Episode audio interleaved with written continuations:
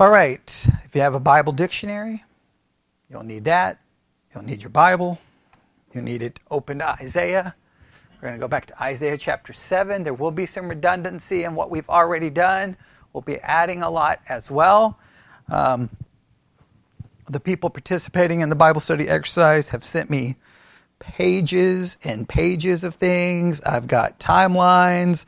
I've got so much. They've went all in and have worked and worked and worked. And they all acknowledge that we could spend all of 2022 on Isaiah 7. And we still wouldn't be able to figure everything out. But we're going to do what we can tonight. I spent a good portion of the day reworking it. And I still think there's one massive problem that I cannot figure out. Neither can anybody else. A lot of people at the Bible, part of the Bible study exercise, sent their possible solutions today, trying to figure some of it out. But we're going to try to utilize one of the timelines sent to me, but we're going to try to create our own timeline, because maybe part of me wanted to not get into the timeline, but maybe we're going to have to establish a timeline to try to figure out some of the problems, especially when we get down to verse 16 and everything falls completely apart. So we're going to walk our way right back through it. We need to get to chapter 8. It's what we really need to do, because some people believe that's the actual fulfillment of the prophecy in chapter 7, and that it's not even about Jesus. But we will have to work through this and see what we can do. So Isaiah chapter 7, instead of reading it all and then going back for time's sake, since we've already read it, and I've read it I don't know how many times now, 4 times so far in the podcast, and everybody's supposed to be reading it all week. We're just going to read like verse 1 and then start just right there and just walk our way through this. Some of it I'm going to repeat that we've already covered, but what I'm going to do is add maybe or clarify some things, and then other things that we did cover I'm going to skip to try to get down to some of the issues that we need to work on. All right, Isaiah chapter 7, verse 1. I haven't even brought in the curriculum yet to the whole discussion, but I may get to that in a podcast tomorrow or Friday. We'll see. Isaiah chapter 7. All right, here we go. Isaiah chapter 7, verse 1. And it came to pass in the days of Ahaz. Let's stop right there. If you've got a Bible dictionary, go ahead and look up Ahaz. Let's establish a time frame. I know we did a little bit of work on this. Let's establish a time frame for the reign of Ahaz. All right? So we can... where's my Bible dictionary? It disappeared. There it is. All right. Do what? Okay. Oh, yeah, on my microphone. Yeah. I can't use those. Okay. Those are now a part of the microphone stand. They don't count as dictionaries anymore. All right. So let's look up Ahaz one more time. All right. And I don't know if we're going to get dates here. Okay. Ahaz, the name of 2 men in the Old Testament. Everybody see that? Number 1, a son of Jotham and the 11th king of Judah. 2 Kings 15, verse 38. Chapter 16, verses 1 through 20. All right.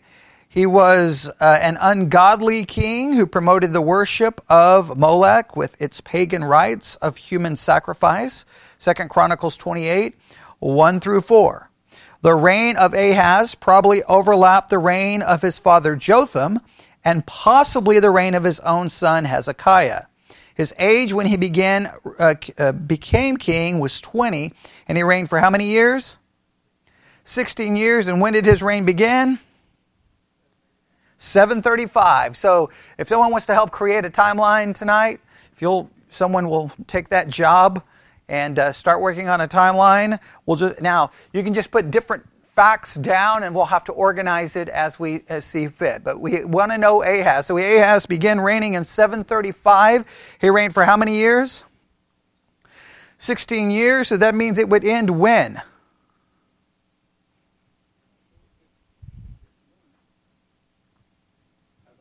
It goes the other way. Yeah, it goes the other way.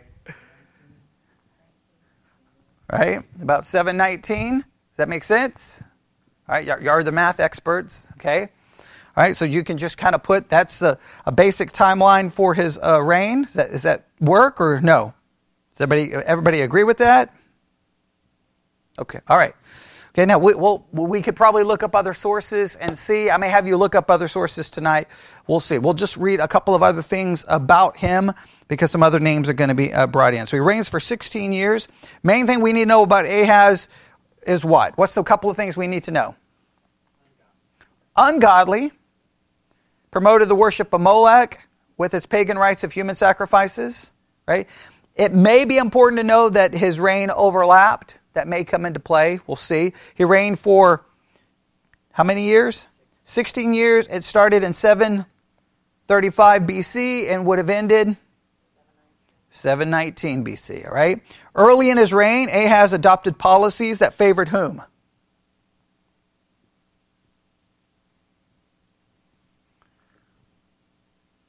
He adopted policies that favored whom? Assyria, all right, very important, okay, that because Assyria plays a big part in this whole story in Isaiah chapter 7, does it not? Okay, so he adopted policies that favored Assyria. When he refused to join the anti-Assyrian alliance of Pekah of Israel and Rezin of Syria, they invaded Judah and besieged Jerusalem, threatening to dethrone Ahaz and replace him with a puppet king. Now we're going to read about this in Isaiah chapter 7, all right? Just know he was basically, think of him as being more pro-Assyria, and this alliance was against Assyria, and he refused to join them.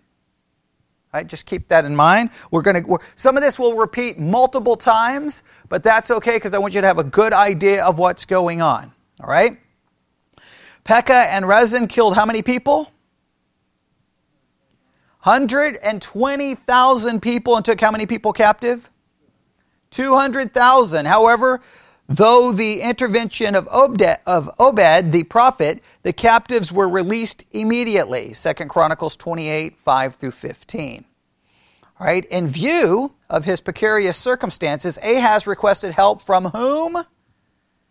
Tiglath-Pileser the Third, make sure we get Tiglath-Pileser the Third, king of whom? Assyria. Now, I mean, he was already pro-Assyrian, right? And now when he gets in trouble, who does he seek help from?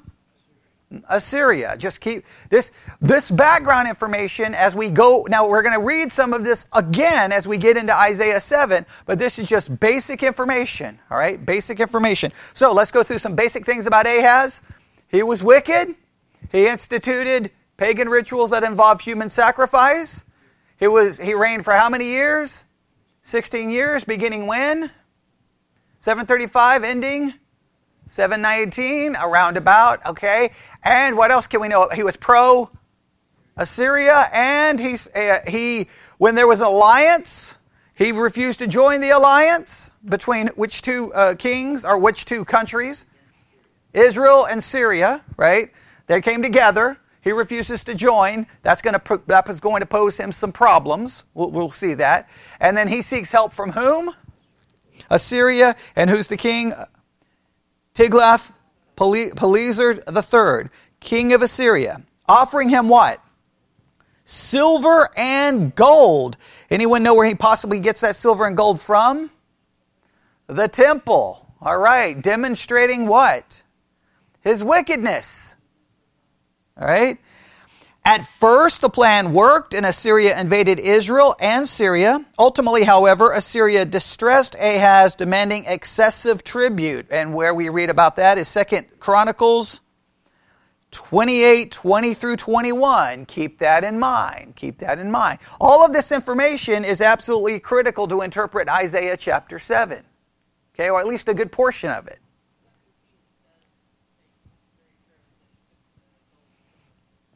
Now, do you have the reference?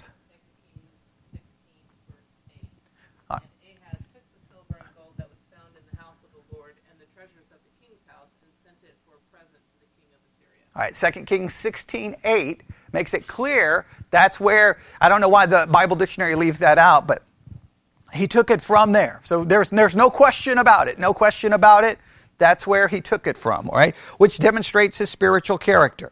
Spiritually, Ahaz stopped following in the ways of the four relatively good kings who had preceded him, all right? He made images of Baal, offered infant sacrifices in the valley of Hinnom, and sacrificed on the high places. He came under further pagan influence at Damascus when he had gone to meet Tiglath-Pileser III. Seeing a pagan altar there, he commanded Uriah, the priest of Jerusalem, to build a copy of it and then installed it next to the bronze altar in the Jerusalem temple. All right. It was King Ahaz that Isaiah's announcement of the promised Emmanuel was made. The prophet Isaiah sent a message to the terrified Ahaz, but Ahaz would not turn to God and trust in him for deliverance. Instead, he plunged deeper into idolatry and self-destruction. Ahaz's conduct brought divine judgment to Judah in the form of military defeats. Edom revolted and took captives from Judah. The Philistines invaded Judah, capturing several cities. Rezin of Damascus seized control of Elath, Judah's port on the Gulf of Aquaba. At his death, Ahaz was buried without honor in Jerusalem. He was not deemed worthy of a burial in the royal tombs. 2 Chronicles 28:27. All right. Now, all of that's the basic information. I don't think there's much dispute on any of that. The only thing, where do you think there would possibly be dispute? Of anything mentioned there in the dictionary? Dates, right? Remember, whenever you look up multiple sources, there's always like, wait, this, did it start here? Did it stop there? Which sometimes can create problems. This is just very important to note from Bible study. Sometimes knowing the dates can be very critical in how you interpret something, right? If you're trying to interpret, like, when did this happen? Because we're trying to figure out the fulfillment of a prophecy, or we need dates, and sometimes you'll look in one source and it'll be like, this person lived from this long to this long, or reigned from this, and you're like, wait a minute, this doesn't make any sense. So just always remember, whenever you see a date in any source, what should your attitude be about a date and a source? Question it and verify it. If you get multiple sources that agree on those that time frame, then you're good to go. In fact, you have a different Bible dictionary, don't you, Sarah? Does it use the same time frame as when his reign starts, or does it use a different one? They say 735, but 715. Okay. According to some authorities, 2 years as a viceroy. Okay. All right. So they have him. They have his reign ending in 715. But it still doesn't add up to 16 years plus 2 is 18, and that still doesn't. Okay. So we. All right. So I immediately just realized. Now, what is it when you find? Immediate, I mean, that's just two dictionaries and we already have a difference, yes? Immediately, what does that tell you? Don't be dogmatic and don't, this is very, very, very, very, very, very important. Don't form a interpretation based off dates in which you cannot be dogmatic about. I'm not saying that that's going to play a role here. It's just an important lesson to remember. If your interpretation depends on a date, and you can't find agreement on the date, you can't be dogmatic about your interpretation. Does that make sense? Everyone forgets that, but it's very important, okay? So, let's go back to Isaiah chapter 7, verse 1. And it came to pass in the days of Ahaz. We've got dates, we've got his character, we know a lot about him, right? Okay, so in the days of Ahaz, the son of Jotham, the son of Uzziah, king of Judah, that Rezin, king of Syria, and Pekah, the son of Remaliah, king of Israel, went up towards Jerusalem to war against it, but could not prevail against it. Okay, now, let's go through some basic information here. You probably already know this. Rezin is the king of which country? No. Yeah, Rezin is the king of Syria, okay. Pekah is the king of Israel. And this would mean when the kingdom had been split, divided. So if he's the king of Israel, he's the king of the north, the northern kingdom. So let's go through this. We have Ahaz, and Ahaz the king of whom? Judah, which is which kingdom? Southern kingdom. Rezin is the king of Syria, and Pekah is the king of Israel, which is the northern kingdom. They decide, so Syria and Israel team up, and they go up against where? Jerusalem. And Jerusalem is the capital of what? Judah, all right? From the death of King Solomon until its destruction under Nebuchadnezzar, Jerusalem functions as the capital of the kingdom of Judah. So that, I know that's just basic information, but it's amazing how many people don't know that basic information. And if you don't know basic information, how can you interpret that? Like, it's very simple. If you don't have the basics, then you can't interpret anything, right? You got to have the basics before you can interpret anything. All right, so let's go through this again. All right, we have Ahaz. He's the king of where? Judah. Judah is which side? The southern kingdom or the south. Rezin, king of Syria. Pekah, king of Israel, which is the northern kingdom. They go up against Jerusalem, which is the capital of the south. All right. Makes sense? Now, in fact, let's go back to Isaiah 7. All right. That's verse 1. Let's go to verse 2. All right. Isaiah chapter 7, there's verse 1 or verse 2. It was told the house of David, saying, Syria is confederate with Ephraim, and his heart was moved with the heart of his people as the trees of the wood are moved with the wind. Now, I'm just going to read some basic information that's going to repeat some of the things we have in the dictionary, but from different sources. All right, everybody ready? Listen carefully. The work of the prophet now carries him into the main current of history as recorded in, so these are key cross-references to this situation. 2 Kings 15 and 16, and 2 Chronicles 28. And where else do you think we get information about all of this situation? Assyrian inscriptions. Now, the Assyrian inscriptions we don't believe are inspired, but they can be very critical to develop what? Historical fact and context. All right? Now, these are some facts this commentary tells us we need to bear in mind. All right, everybody ready? Number one, that the kingdom of Israel under Menahem had already become tributary to Assyria. All right, so the kingdom of Israel had already become tributaries, right? Everybody know what that means? Yeah, and basically paying money for them and serving them, okay? Number two, that the object of the alliance between Pekah, a bold and ambitious usurper, and Rezin was to organize a resistance against Assyria, such as that which Uzziah had taken part. So why are they working together? To fight Assyria. But then why are they coming against Jerusalem? Right? Is that a good question? Right? I think we already know the answer, but that would be a good question, right? It says that first Jotham and then Ahaz apparently refused to join the confederacy, and that the object of the attack of the allied kings was either to force Ahaz to join or else to depose him and bring the dynasty of David to a close and set a follower of their own, probably a Syrian, on the throne of Judah. Now, what would be significant about that biblically?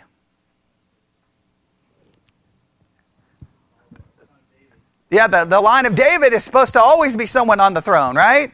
Okay, so they can't, that God, in a sense, is, if he's going to keep his promises, can't allow that to end. Does anybody know where that promise is found? I don't want to take too much time to put y'all on the spot.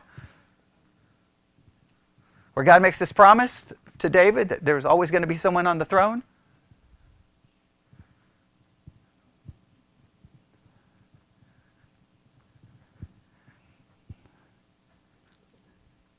I'm going to look real quick and see if someone's already answered it online.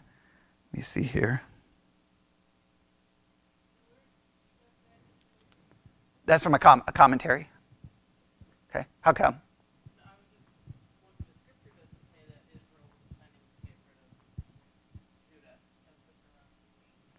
Well, it does in Isaiah 7.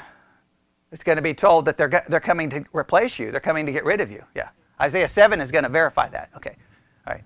You'll see it here in a minute. You'll see it. Okay. All right, do what? 1 Kings 9:5. Stacy says 1 Kings 9:5. Everybody can look at that really quick. I'm trying to turn the volume down here.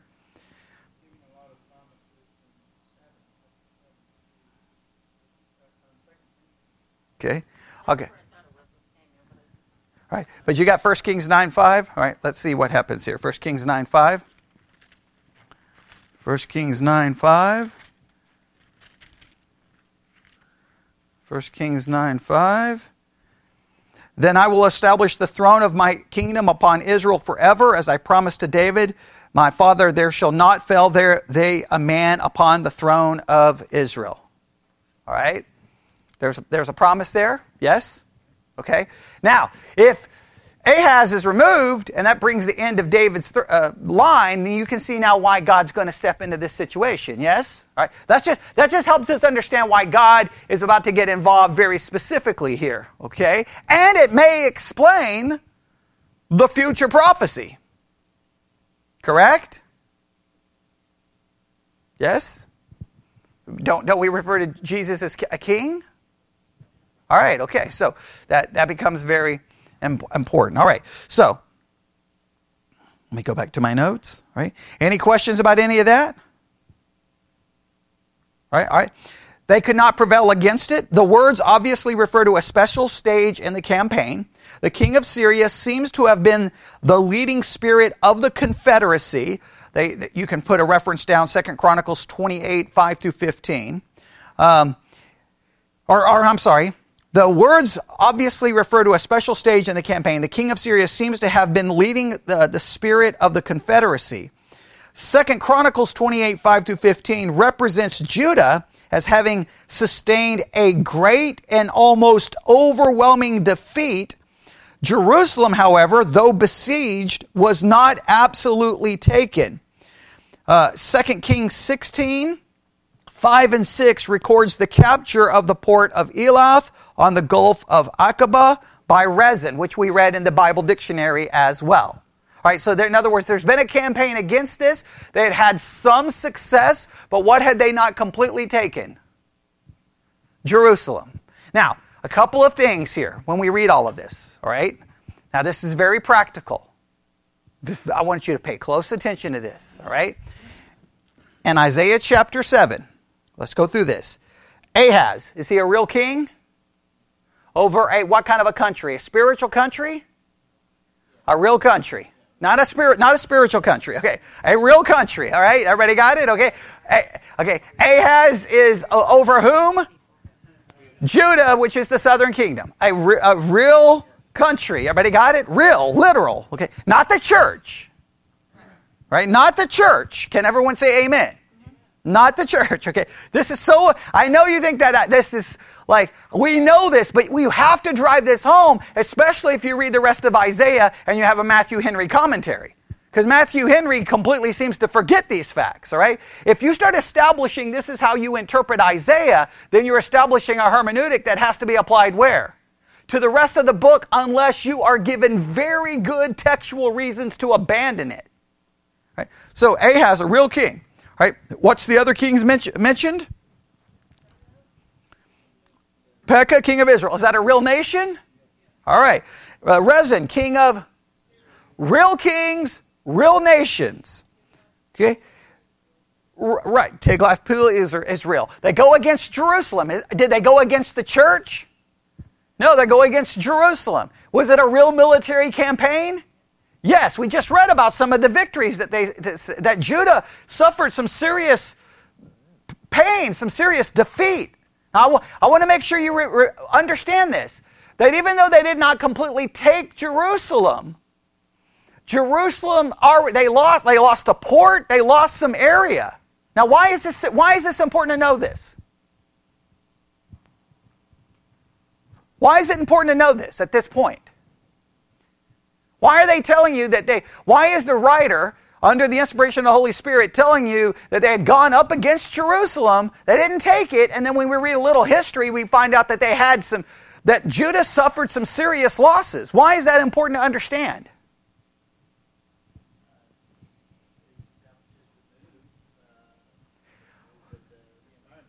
Well, it establishes what in the world's going on with Ahaz.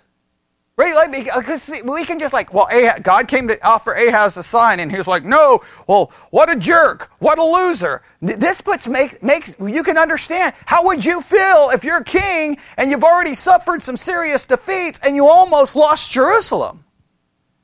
What do you think your mindset would be? Do you need a promise about 65 years down the road? No, what do you need? I need a solution now. In fact, I needed a solution yesterday. Right? So that creates the environment so that we can better understand Ahaz. It's easy to come here and go, Ahaz had no faith, he's ungodly, he's wicked, and everybody says, amen, and everybody goes home, and guess what? We're a lot like Ahaz when we face a situation that's serious. It's easy to condemn him, and I'm not saying we shouldn't condemn him, but shouldn't we not seek to understand it? Because we can all relate. I mean, can you imagine being in charge and this is what's happened? I mean, you got people against you. 2 countries, right? Who want to remove you. In fact, Isaiah is going to let him know the seriousness of the situation, all right? So everybody got that? All right? I'll read from another commentary that confirms some of the same thing, all right? This Syria-Israel war is touched on both in Kings and Chronicles. In Kings, the alliance between Rezin and Pekah is distinctly declared, as also the fact that they co-jointly besieged Jerusalem. You can read that again in 2 Kings 16. From Chronicles, we learn that before the siege, Ahaz was twice defeated with a great loss, once by the Syrians, 2 Chronicles 28:5, and once by the Israelites, 2 Chronicles 28:6. He was probably, therefore, reduced to great straits at the time when Isaiah received directions to seek an interview with him and to communicate him a comforting message from Jehovah. He's already suffered 2 defeats. Right? That's very important. In the days of Ahaz, the reign of Ahaz, now this is the time they give us, covered probably the space between 743 BC and in 727 BC, the march on Jerusalem appears to have fallen somewhat late in his reign, about 733 BC. All right, so there's some of the time frame they try to put this, some of these things happening in. It is probable that he and Rezin and Pekah were anxious to form a confederacy for the purpose of resisting the advance of the Assyrian power, and distrusting Ahaz, desired to place on the throne of Judah a person whom they could thoroughly depend. It was not their design to conquer the Jewish kingdom, but only to change the sovereign.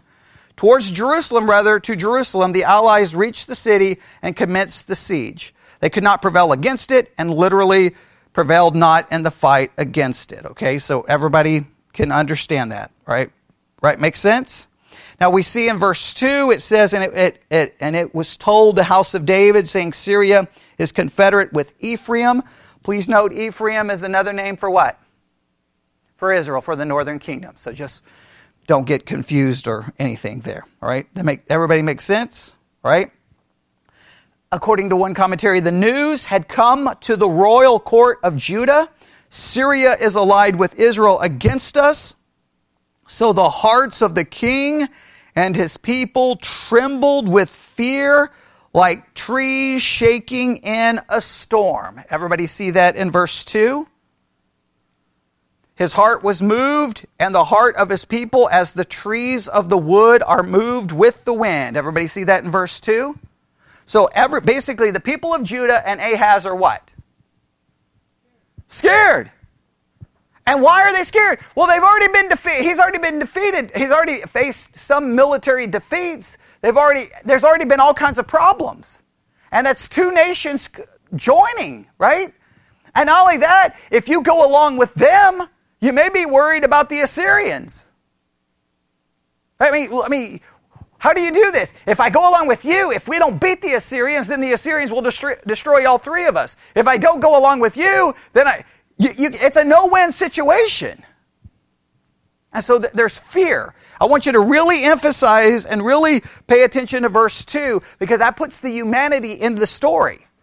Sometimes we make this very, like it's a flannel graph.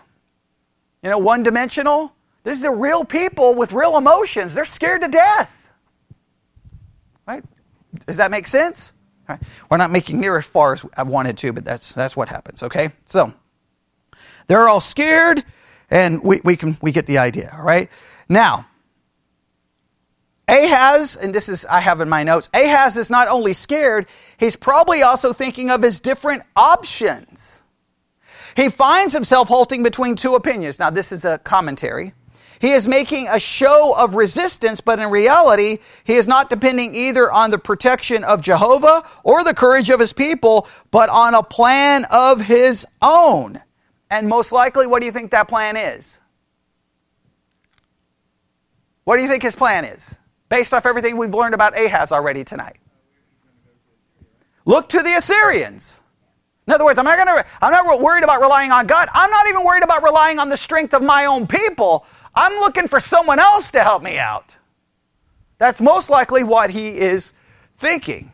All right, this commentary goes on to say, why should he not continue to pay tribute to Assyria as Uzziah and Menahem had done? 2 Kings 15:19. The others had already been paying kind of tributary to them. So why wouldn't you just keep like, hey, we're paying. Basically, think of it like we're paying for protection. So it's time for you to step up. And who could he write to for help? Who would he be writing to get help from if he's getting help from the Syrians? Yeah, Tiglath-Pileser, to attack the territories of the invading kings as he actually did at a later stage in the war. We read that as 2 Kings 15:29. All right? Then we get to Isaiah chapter 7, verse 6. So far everybody understands who's who, what's going on. We understand the humanity here, we understand they're fearful, and we think Ahaz probably is coming up with a plan. All right? And in the middle of his plan and his fear, what happens? Well, no God. Then said the Lord unto Isaiah, go forth now to meet Ahaz, thou and Shear-Jashub, right? Shear-Jashub, his son, at the end of the conduit of the upper pool and the highway of the fuller's field. Now, Shear-Jashub, I want to just go ahead and write this down, all right? Son number one in the story. Here is son number one. There's going to be three sons before this is over, all right? Shear-Jashub, then we're going to have Emmanuel, and then we're going to have one that shows up in chapter 8. Okay, everybody got that? Now, Shear-Jashub, his name means what? A remnant shall return. Most likely, I think most would believe that this name was given to him, obviously by divine revelation, most people would assume, but the name means something significant. Now, here's what we need to find out. Shear-Jashub, when was he born?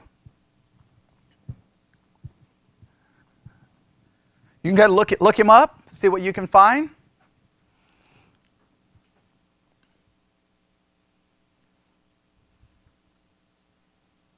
I can't believe it's already 7:43. Man. Okay, well, we did start late, but if we're going to finish this, we need to go to about 7 tomorrow morning. Okay. Shear-Jashub. Yeah, you can do a Google search. Ask Google, ask Siri, ask Alexa, ask whomever. Call a friend. Cheat. Okay, whatever you got to do. What do you think?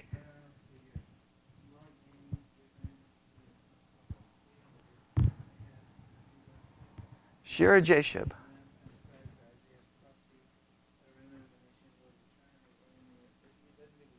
Okay, no year when he was born. All right, Shear-Jashub.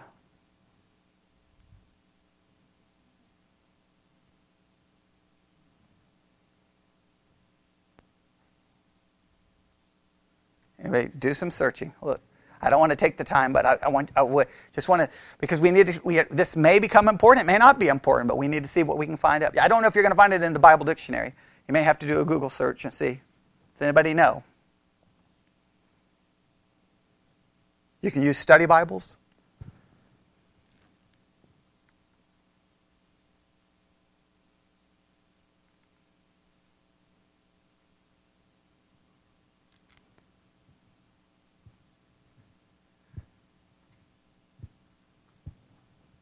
Nothing?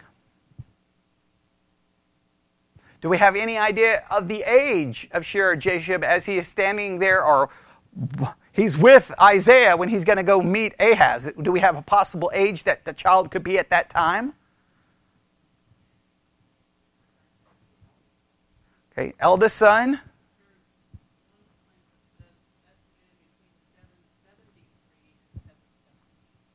Okay, that's a big gap. That's a huge gap. All right?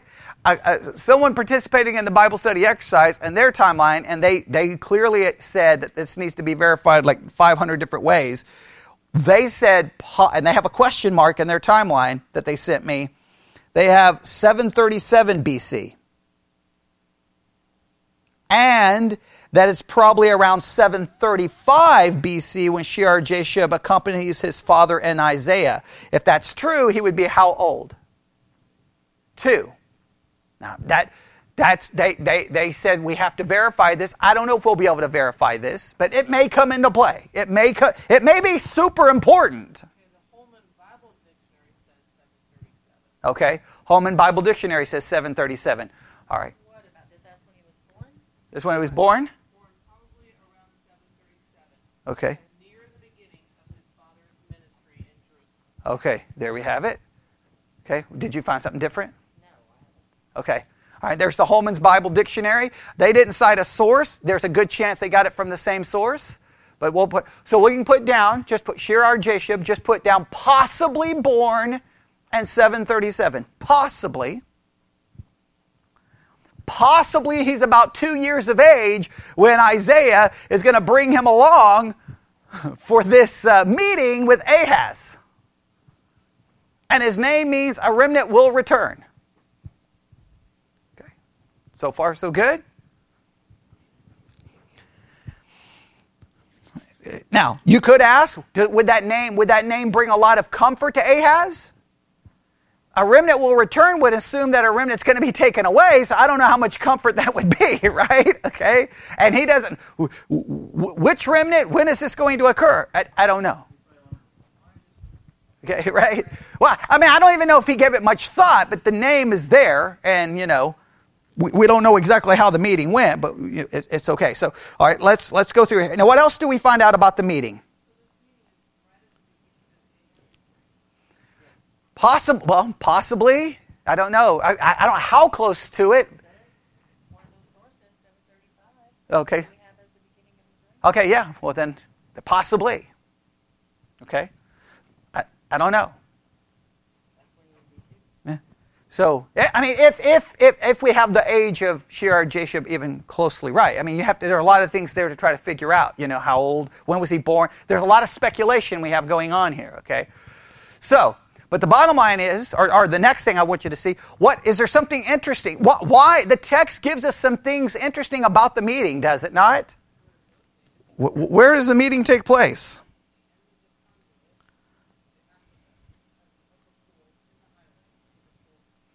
That's a lot of information, is it not? Yeah, it's out-of-the-way location. But is there anything else possibly significant about it? Does it give some possibly insight what Ahaz is thinking? According to one source, the conduit of the upper pool is mentioned also in 2 Kings 18:17. It was probably a subterranean duct which brought water into the city from the high ground outside of the Damascus gate. Ahaz may have visited it in order to see that it was made available for his own use, but not for the enemies. And we read some things about this in 2 Chronicles 32 and Isaiah 22. In other words, if that is true, what does that demonstrate? No, it demonstrates Ahaz's fear. He's checking on the water supply. No, he's checking on the water. I'm trying to figure out the significance. Like, it's weird that the text would be like, okay, here's specifically where he's meeting, right? He's meeting in a place where they're getting their water, and he's possibly concerned. Could they cut off the water supply? They cut off the water supply, what does that mean? Yeah, it's probably death and destruction and defeat, right? Does that make sense? So, I can't be dogmatic about it, but I just think it's interesting that it is mentioned. All right? Everybody understand that so far? All right, so what do we have? We have a clear historical situation developing, right? There's war, there's fear, and we have two countries. What two countries are coming together? Israel and Syria, and they're coming together because they ultimately want to defeat whom? Assyria, but who won't join them? Ahaz or Judah, and so now they're coming against Judah. Ahaz probably already has in mind to reach out to Assyria, but in the meantime, he's got to deal with this threat. God sends Isaiah with his son Shear-Jashub, which means the remnant will return, and he finds Ahaz looking at possibly the water supply, demonstrating Ahaz's possible concern, or at least trying to make a strategic plan, possibly. It would not make any other sense why it gives us all of this information. All right? Now, I don't know anything about the Fuller's Field. I didn't bother to look anything up there in regards to that, okay? Now, verse 4, say unto him, take heed, be quiet, fear not, neither be faint-hearted, for the two tails of these smoking firebrands, for the fierce anger of Rezin with Syria, and of the son of Remaliah. All right? Now, basically, what's the simple message God gives to Ahaz? Don't be afraid. Stay calm. Don't do anything foolish. Don't make any rash decision. Don't be faint-hearted. Don't worry about it. All right? And listen, don't get upset, because Syria, Ephraim, and the son of Remaliah have taken evil counsel against thee, saying, let us go up against Judah and vex it. Let us make a breach therein for us, and set a king in the midst of it, even of the son of Tabeal. Everybody see that? So it's very honest what they're planning. They're coming to do what? To remove Ahaz. Ahaz, they're coming to get you. They're coming to remove you. Now again, if they remove him, what takes place? Nothing from the line of David. Now we have a spiritual theological problem, yes? All right, God steps in. Next, thus saith the Lord God, it shall not stand, neither shall it come to pass. It's not going to happen, Ahaz. Don't worry about it. It's not going to happen. Now, what does he offer in verse 8 and 9? What does he try to offer? He tells him it's not going to happen, and he tries to offer some comfort here in verse 8 and 9. All right? I'm going to read it from a couple of different translations. Verse 8. For the head of Aram is Damascus, and the head of Damascus is only Rezin. Within 65 years, Ephraim will be too shattered to be a people. Or a New Living Translation. For Syria is no stronger than its capital, Damascus. Damascus is no stronger than its king. So what is it saying about Syria? Don't worry about them. They're only as strong as what? Their capital and their king. Indicating that their capital and their king is really nothing to be that fearful of. So don't be too worried about Syria. And then when it comes to Ephraim, what does he tell them about Ephraim? Well, not just about, but within how long? 65 years. Yeah, 65 years, they're going to be what? Broken and not anything. All right? So he offers him some kind of comfort. Yes? Does that make sense? All right? Now, I'll just read quickly from a couple of commentaries, because there's one main thing I want to get to here. All right? I'm going to do my best. I'm trying to go as fast as I can. But we did start a little late, so I'm going to do my best not to keep you longer than I have to. All right? Syria and Ephraim have merely human heads. The one Rezin, the other Pekah. But Judah, it is implied, has a divine head, even Jehovah. So in other words, you don't worry about them. They're just humans. Who's on Ahaz's side? Who's coming to Ahaz's rescue? God. So don't worry about men. You've got God on your side. It is implied that Judah has basically a divine head, even Jehovah. How then should mere mortals think to oppose their will and their design to God's? Of course, their designs must come to naught. Within 75 years shall Ephraim be broken. Assuming the genuineness of the clause, we have in the first direct chronological prediction and the prophet's utterances. Others follow and then they give some. Reckoning from B.C. 736, now they say that the prophecy probably took place in 736. That's the date they give. We don't know if that works, right? That's what they say. As the probable date of the prophecy, the 65 years brings us to B.C. 671.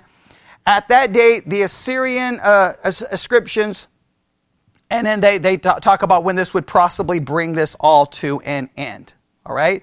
We talked about all of this. So they say this would probably, the work would be completed, and we can read about it basically in 2 Kings, and that Ephraim then would be no more a people. All right? So the bottom line is, we know that at some point what's going to happen to the Ephraim? What's going to happen to Israel? By whom? Assyria. Which is just interesting because Ahaz wants to rely on whom?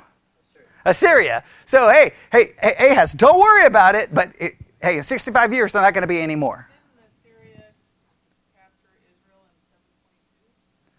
in 722? In 722, they do, but I think before all it's completed, it takes a while before all of them are actually carried off. I think the last remnant of the people are basically carried off.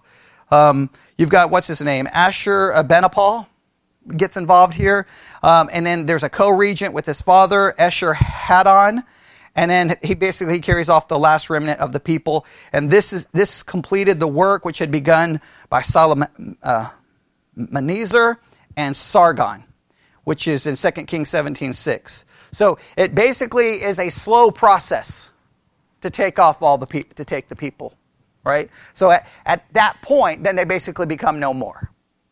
So does that make sense? And that's a good question. I don't know if we just assumed that 722 was hard and fast. Yeah, well, that may be hard and fast for the beginning of it, but it takes a while before the people are all carried away.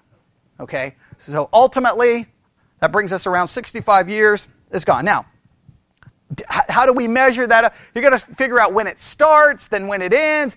It's a lot of trying to figuring out dates. But the bottom line is we do know this. This is fact. What's going to happen to Israel? It's going to be broken. There's no question. We may have a hard time measuring up the timeline. We have no problem understanding they are going to be destroyed.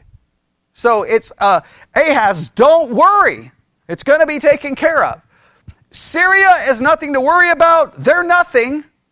And Israel's going to be destroyed. Does that make sense?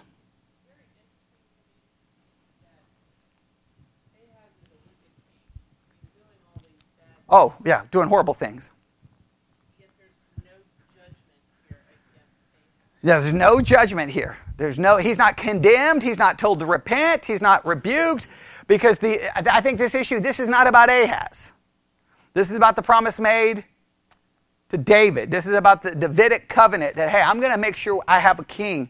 And that you're the person that's currently here, so you're the person I'm going to protect and preserve, and I'm going to do what I'm telling you how this is not going to succeed. It's not ultimately about Ahaz.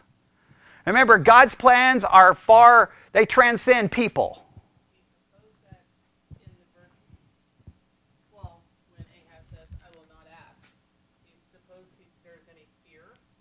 Oh, no. No, I think he's being super spiritual here. He's using spiritual things as an excuse, because he even makes a reference to things that come straight out of Deuteronomy.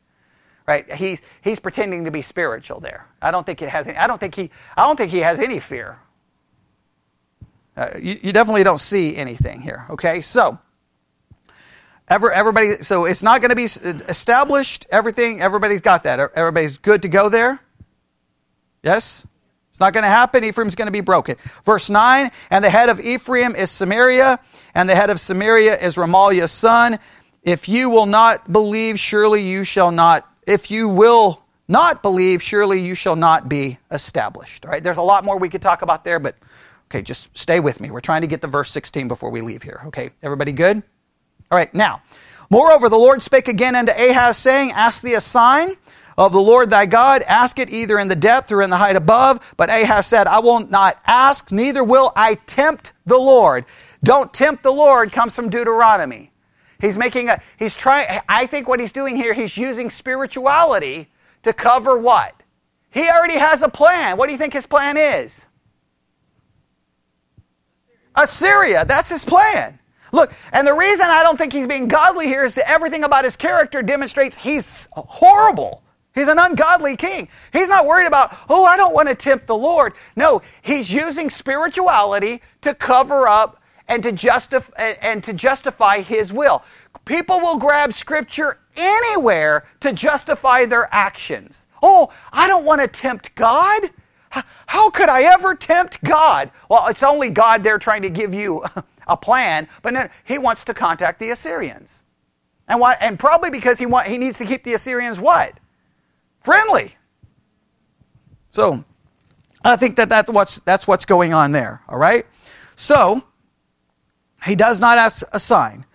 And he said, hear ye now, O house of David, if it is a small thing for you to weary men, but will you weary my God also? Now the idea seems to be here, okay, listen, Ahaz, how long are you going to continue to weary the people? The people are even tired of him. They're tired of his decisions. They're frustrated with him. Are you also going to weary God? Now you think at this point God would already be pretty wearied with him, but now it's the idea like you're wearying God, you're trying his patience. Right, that's a pretty scary place to be, yes?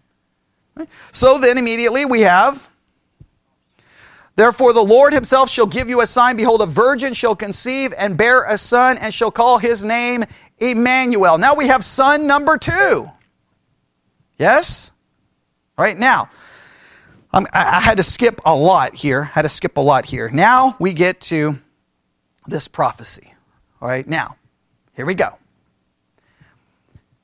Few prophecies have been the subject of so much controversy or called forth such a variety of exegesis as the prophecy of Emmanuel.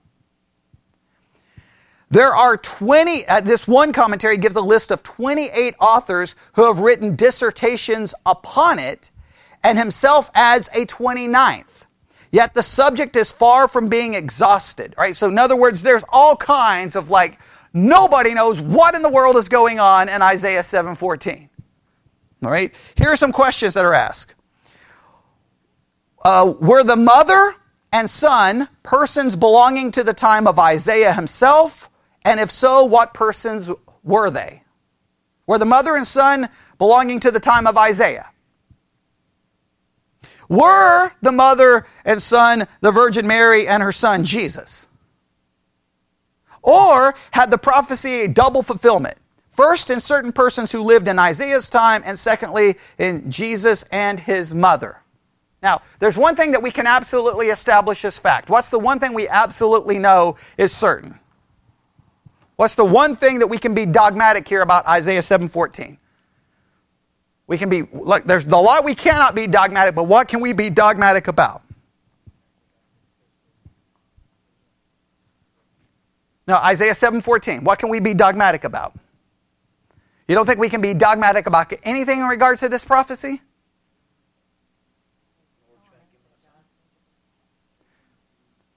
We can be dogmatic that the New Testament says that's Jesus.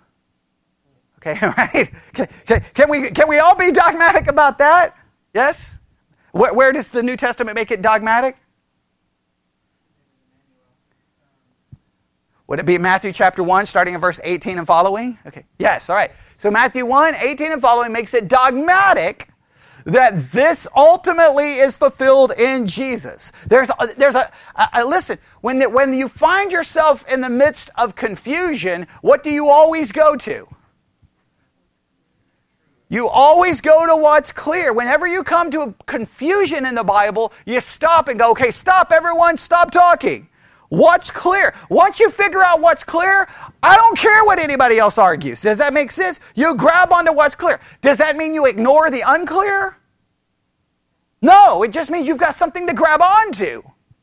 All right? Matthew 1, 18 and following makes it clear that this refers to Jesus. But that doesn't take away what else is going on here.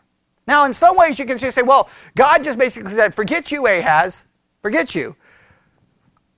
I'm going to still do what I said. They're not going to succeed. Ephraim is still going to fall. I'm going to keep all of those promises, right? You don't have anything to worry about, but I'm going to give a sign for, well, this virgin having a son, which leads to like, wait a minute, what is going on? What is happening? So here are some of the ideas here, all right? Here we go. Everybody ready? All right.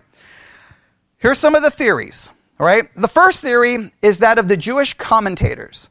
Originally, they suggested that the mother was Abi, Abi, the wife of Ahaz, 2 Kings 18:2, and the son Hezekiah, who delivered Judah from the Assyrian power, but was the son. So the mother would be Ahaz's wife, the son would be Hezekiah. However, this was early disproved by showing that according to the numbers of kings, 2 Kings 16:2, 2 Kings 18:2, Hezekiah was at least 9 years old in the first year of Ahaz, before which the prophecy could not have been delivered. Right? Does that make sense? All right. The second suggestion made identified the mother with Isaiah's wife, the prophetess. Look at Isaiah chapter 8, verse 3.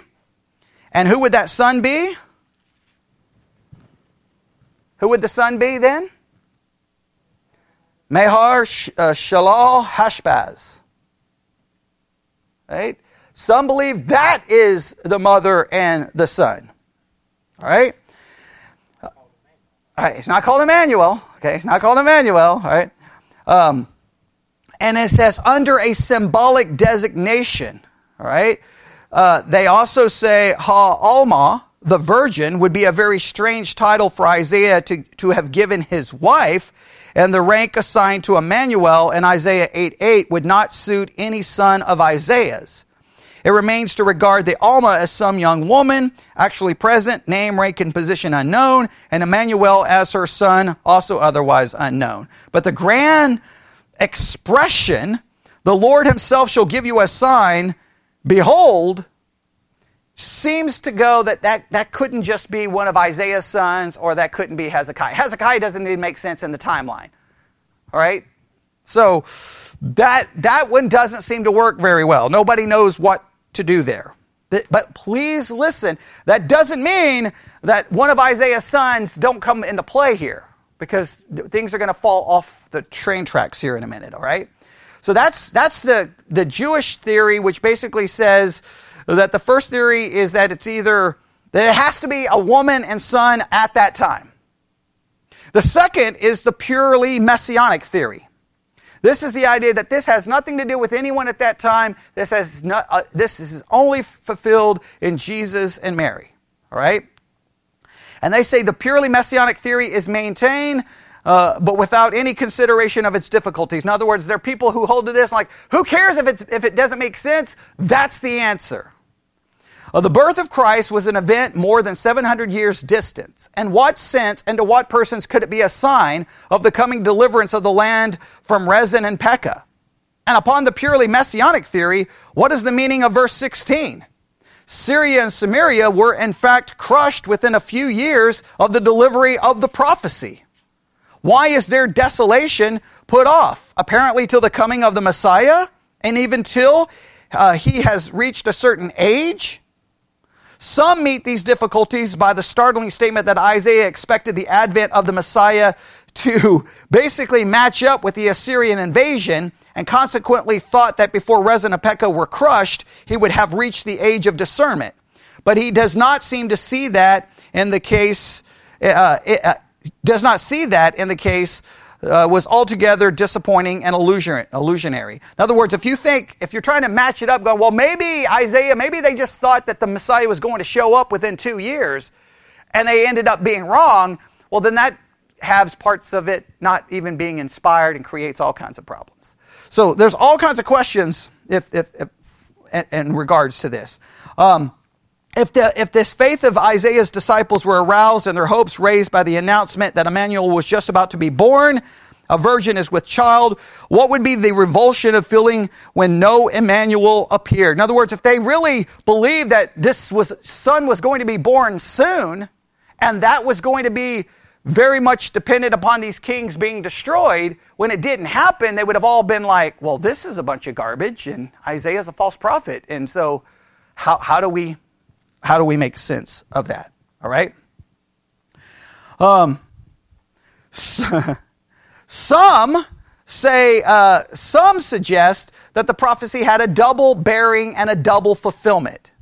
The obvious and literal meaning of the prophecy is this. He says that when within the time that a young woman, now a virgin, should conceive and bring forth a child, and that child should arrive of such an age to distinguish between good and evil, that within a few years the enemies of Judah should be destroyed. But the prophecy was so worded, he adds, as to have a further meaning, which even the original design and the principal intention of the prophet, the messianic one. All the expressions of the prophecy do not suit both its intentions. Some are selected with reference to the first, others with reference to the second fulfillment. But all suit one or the other, and some suit both.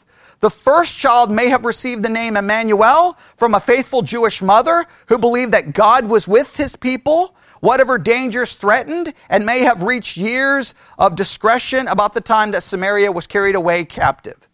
The second child is the true Emmanuel, God with us. So this one basically argues, hey, there had to be two children. And we don't know who this child was. We don't know who the mother was. But most likely she called the kid Emmanuel, saying that God is with us. He's going to take care of these really bad nations who are trying to destroy us.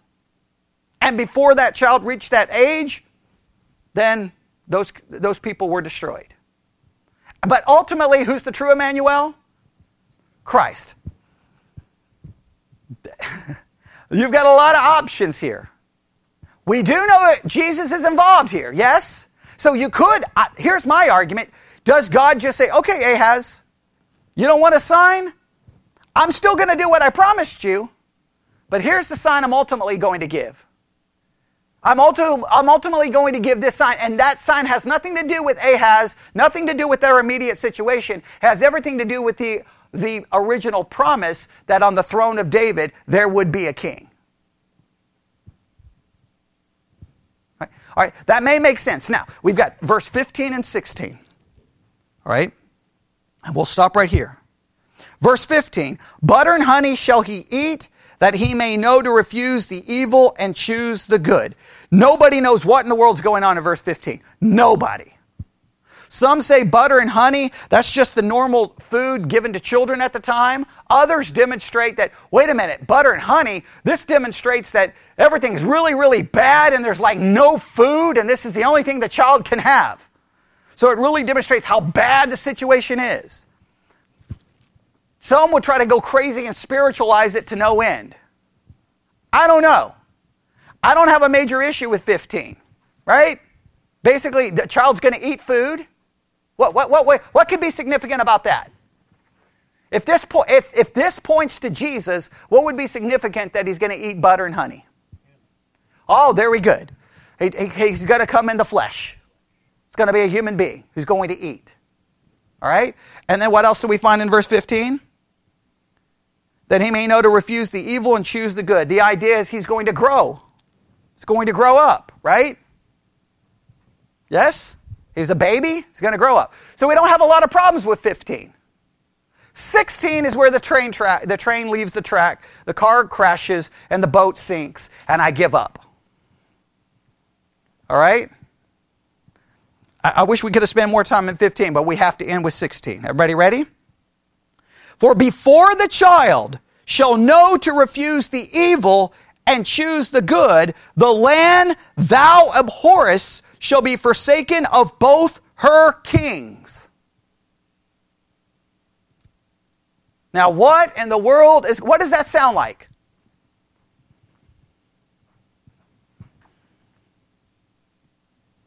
What does that sound like there? Before this child reaches what? Before the child reaches what? Look at the verse.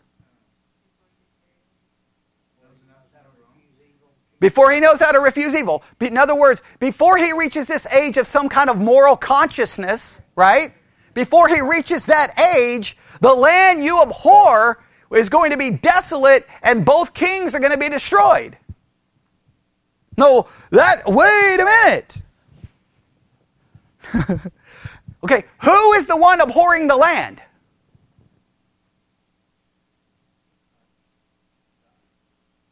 No, look, the context. Who would this be referring to? Has to be Ahaz, right? Ahaz is not happy, correct? Okay? So is it another promise to Ahaz? Hey, before the land that you hate, before this kid is going to reach this age, it's all going to be over. Okay, would everybody see a problem now? Yeah, okay, it's a big problem.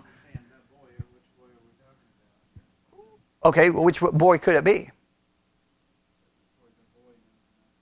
Yeah. Well, the promise right before it, if we believe that that's a promise of Jesus, then it has to be talking about Jesus, which would make no sense.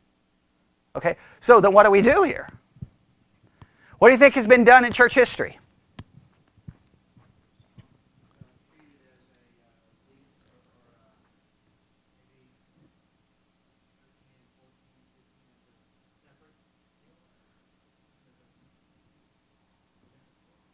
Okay, a different boy? Okay, let's try this. What boy could that be? There's only two sons that's been mentioned so far, right? Oh, I mean two, there's been more than that, but two major sons. Okay, what's his name? Shear-Jashub, right? And then Emmanuel, correct? If this is Emmanuel pointing to Jesus, it doesn't work in 16. Unless that's not about Ahab, or Ahaz abhorring the land. That's about something else abhorring the land, and it's not referring to the two kings of Israel and Syria. Some jump and say, no, see what's going to happen? The kings of Judah and Israel are both going to be destroyed. There's not going to be any kingdom of Israel and Syria left when Jesus comes along. Israel is going to be desolate. They're going to be basically in captivity.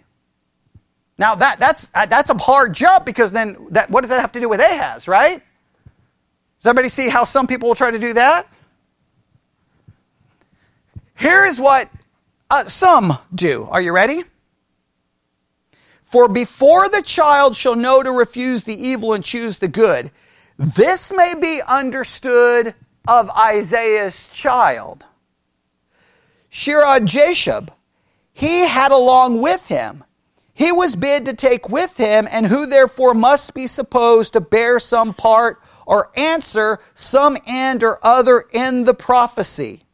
It is very probable, may be this, to assure Ahaz and the house of David that the land which was abhorred by them should be forsaken of both its kings before the child, Shear-Jashub, that's with him before he has grown to years of discretion, though it may be understood of any child, and so of, and then they go on and try to come up with some other possibilities. But most believe that what's going to happen to them, they're going to be destroyed in about 2 years, 2 to 3 years.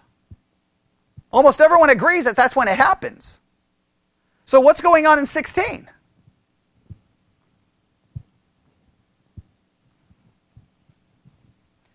Now, when it's Christmas time, nobody mentions this problem, do they? Oh, of course not. No. Why? Come on, let's just have a little candlelight service on Christmas Eve and read Isaiah 7:14, and everybody's like, amen, that was beautiful, Pastor. I don't really care about the rest of the verses. Okay. What do? So, we'll end here. What are your three options with 16? What are your three options? All right. 14 is hey, that's a sign. Now, do we put 15 as a different son as well? Or do we put 15 with 14? Okay. Now, this is where it gets textually weird, right? Okay. Okay.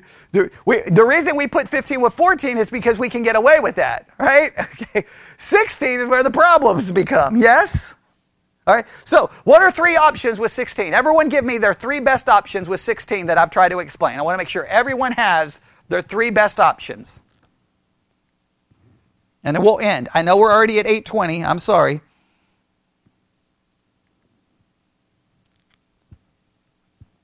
What's your three best options? All right, we'll go with the first one, that's Shear-Jashub. And that when it says the child, it's basically, some say in the Hebrew, it's this child. That literally is almost like Isaiah saying, when this child reaches that age, the land that you abhor, boom, it's going to be gone. They're going to be gone. So that in the Hebrew, he says this child.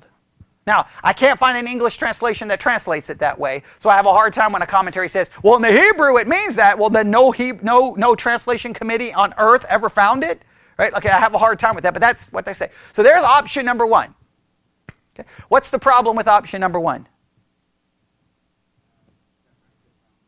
Yeah, it's just what textual, I mean, it just rips it out of the, it's just weird, right? Okay, what's option number two?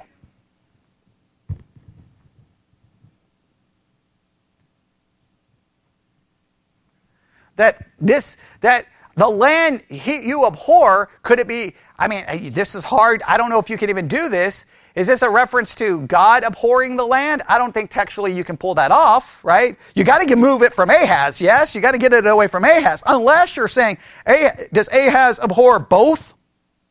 See, like, if he's abhorring Syria and Israel, then it's got to be referring to Syria and Israel. So if it's Jesus, then was Syria still around when Jesus comes along? If Syria is still around when Jesus comes along, then you have a problem, yes? Yeah, Damascus is still, right? So yeah, I don't think that works, right? So then you have to say that if it's Jesus, that it's referring to what two lands? Judah and Israel, and that their kings are going to be gone. That's hard to make that work, isn't it? That's really hard to make it work. Now, it's true that happens, but I don't know if that's what that's referencing. I don't even know how to make it reference that. Does that make sense? Then who's abhorring the land? You're saying God is going to be so upset with Israel and Judah that they're both going to be gone?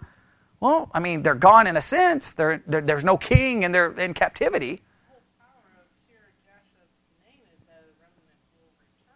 Right. Well, a remnant does return from Babylonian captivity. Well, they do, but where do we find it when we open up the book of Matthew? They have no king. They're in captivity. Well, they're not gone like Israel, but their kings are gone. The land is desolate in a sense. I'm not saying it's perfect. I'm just trying to come up with some kind of solution, right? No solution is perfect here, okay? All right, so what's the third solution?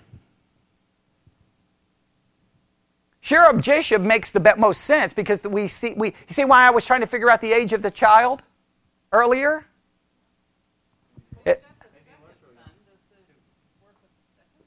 Does it work with the second son? Yeah, the second son's not there at the time, right? So is it referring to the second son? Maybe.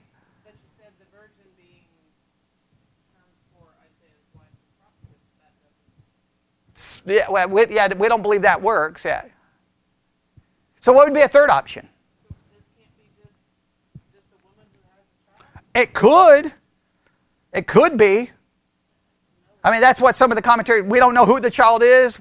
We don't know. And obviously, but the idea though, just remember the problem with that idea is it just seems to say, behold, a virgin shall conceive. It's so emphasized like this is going to be something spectacular. This is going to be a sign. It's not much of a sign if it's just a woman has a child and calls his name Emmanuel. Yeah, women have babies all the time. True. So that's the problem. So what would be a third option here? What would be a third option? Oh, come on. I've given you two. Shear-Jashub. Somehow this is the land that's going to be desolate. It's going to be Judah and Israel, and there's going to be no kings. That has all kinds of problems.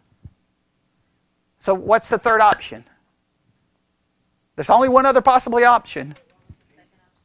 The first option is Shear-Jashub. The second option is that this is referring to Israel and Judah.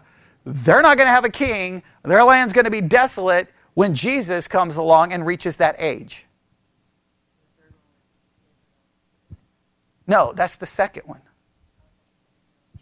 Or Israel and Judah. Okay, yeah. Now, Israel and Syria doesn't even work. Israel and Judah. Israel and Syria doesn't even work because we think Syria is still much... has a king and everything at that time. So third possibility is this is just the Messiah? No, third possibility is we don't have a clue. Okay? Okay, right? That's the third. I know. I'm not messing. I want you to acknowledge that we may not have a clue here. Right? All the people who've been working on the Bible study exercise, they've all, you should see their notes. I mean, they went in. I mean, they go in. And they all skipped 15 and 16. And they're like, I don't know what to do with 15. I don't know what to do with 15 and 16. Everything else up to that point makes pretty good sense, yes? Agreed? Is there anything before 15 and 16 that doesn't make any sense? Did we identify all the kings? Did we identify all the countries? Did we identify the fear? Did we identify Ahaz being pro-Assyria and possibly looking to Assyria to help him? The next section is pretty simple to explain. Assyria is going to come on, and Ahaz, you're going to look to Assyria, and Assyria is going to possibly do some help, and guess what they're ultimately going to do to you? They are going to hurt and destroy, right? So then the only thing that doesn't make any sense is 15 and 16. I don't know what to tell you. Was Syria not under Roman rule? I don't know if someone can figure that out. Was Syria under Roman control at the time? Or were the Syrians separate? If you can figure that out, you could possibly try to make it work. Syria. Yeah. At the time of Jesus, before he reaches that age. Right. So then you could say if Syria and Israel will be desolate because Israel, there's no remnant, right? Israel's gone, right? Judah has a remnant, yes. Correct? And so then does that work? That by the time Jesus reaches that age, Syria and Israel will be desolate and will not have a king. Does that work? Now, I don't think any commentaries put that idea out there, but we're famous for coming up with new ideas. Syria was the eastern frontier of the Roman Empire. Okay. And the Romans had given it to Herod. Oh, so Herod's ruling over it. Does that work? Oh, yeah, it's Roman controlled. So does that work? But then who's abhorring the land? Or the land that you abhor, Ahaz, way in the future, they're going to be desolate and they're not going to have any kings ruling over them. Because who's ruling over both? Is Herod over both?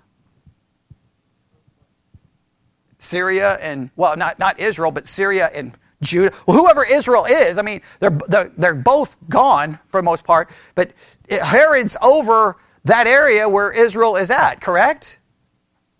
So would Herod be over both at that time?